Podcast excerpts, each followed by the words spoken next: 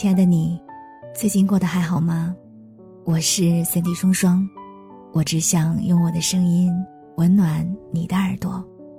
我在上海向你问好。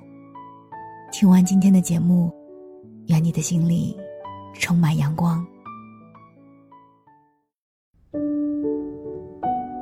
晨翔六点半有一部网络大电影叫《铁头无敌》，看完以后感触良多。老费年轻的时候去香港习武，初心是惩恶扬善、匡扶正义。可是学成之后才发现，这个时代已经没有用武之地了。老费浑浑噩噩地过着，一晃眼就到了七十岁。他不愿意随波逐流，和那些大爷大妈一样过着遛鸟、跳广场舞的晚年生活，所以他决定重燃年轻时的梦想，换一种活法。机缘巧合之下，老费进入一家高利贷公司，玩铁头砸头，专门找那些老赖要债。很快，钞票、女人、跑车都有了，老费走向了人生巅峰。后来，高利贷公司拓展业务，搞起了校园贷，引诱未成年人上当受骗。经不起诱惑的学生，为了一款高档手机、一个名牌包包借钱，利滚利还不起。只能让父母兜底。老费被安排给一个未成年少女拍裸体视频、立投名状的时候，良心发现后倒戈，决定惩恶扬善、匡扶正义，救那些少女脱离苦海。老费这个人物像极了年少的我们，幻想自己身背长剑、掌声风雷、走马扬尘、快意恩仇。可后来才知道。这个世界没有那么多高来高去，只见他盖世神功，不见他显山露水。老费年轻的时候向往刀光剑影，练成铁头，心里想的是行侠仗义。老了才发现这功夫一无是处，伤不了人，也赚不到钱。别人练轻功可以表演，练拳可以搏击，我要这铁头有何用呢？老费到了古稀年纪，不再做虚无缥缈的梦，只求能让自己的生活过得好一点。当他决定重新奋斗之后，本可以顺风顺水、腰缠万贯，可是最终还是过不了良心这一关。惩恶扬善、匡扶正义，这几个字听起来俗套。古稀之年，老费冒着生命危险实现了他的武侠梦，在经过空中楼阁的幻灭后。才在生活里生根发芽。最后，老费的一段独白不禁让人潸然泪下。有些人忙于生活，有些人甘于平凡，有些人还在寻找方向，有些人还没有准备好就长大了，有些人还没活明白就老了。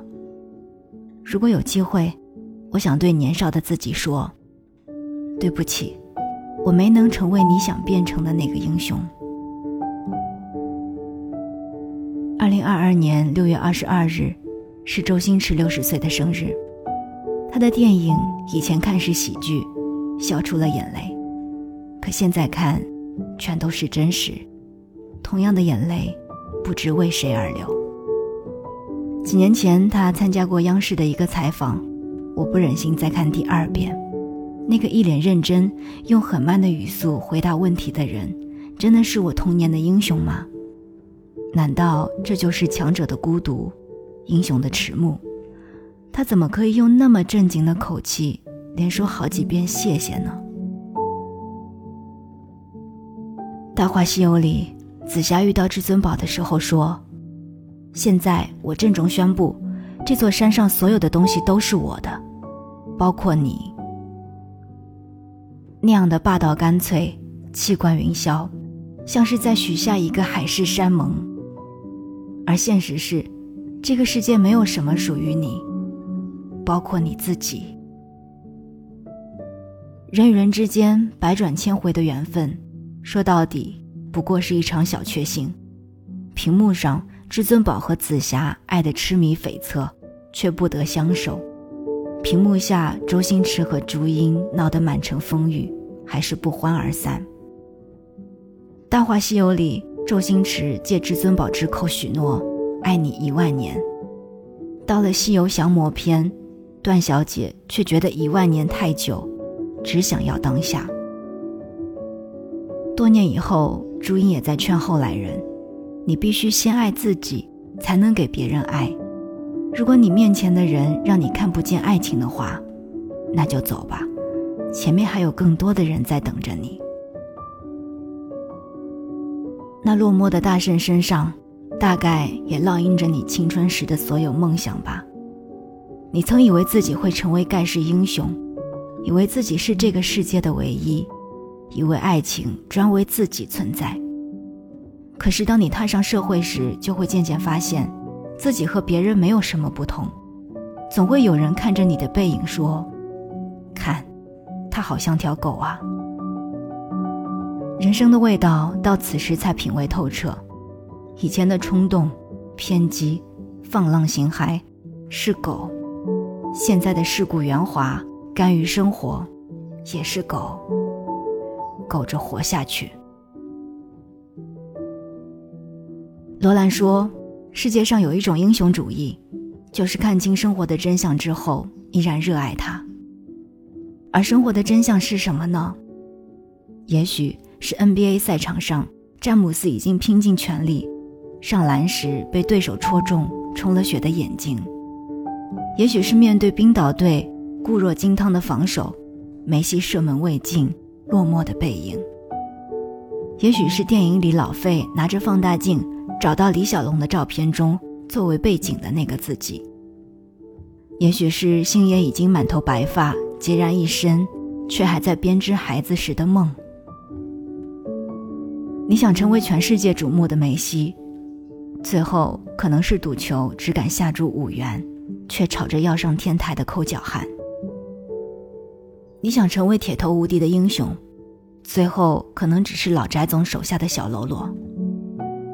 你想成为脚踏七色云彩的齐天大圣，最后不过是路人眼中的一条狗。在这个每天都在讲如何自律、如何逆袭的时代。从来没有人教我们跌倒了如何爬起，伤心了怎样拭去眼角的泪，擦破了皮如何包扎伤口，没能成为自己想变成的英雄，如何去热爱这个操蛋的生活。这个世界从来没有什么救世主，只有你才是自己的坚强后盾。活着就该逢山开路，遇水架桥。生活给你压力，不认怂。才能创造奇迹。生而为人，你怕了吗？当你相信自己对这个世界很重要的时候，这个世界才刚刚准备原谅你的幼稚。成年人的生活，每一天都是劫后余生，所以要记得，一个人的时候，也要抱紧自己。我是三 y 双双，我们。下期再见。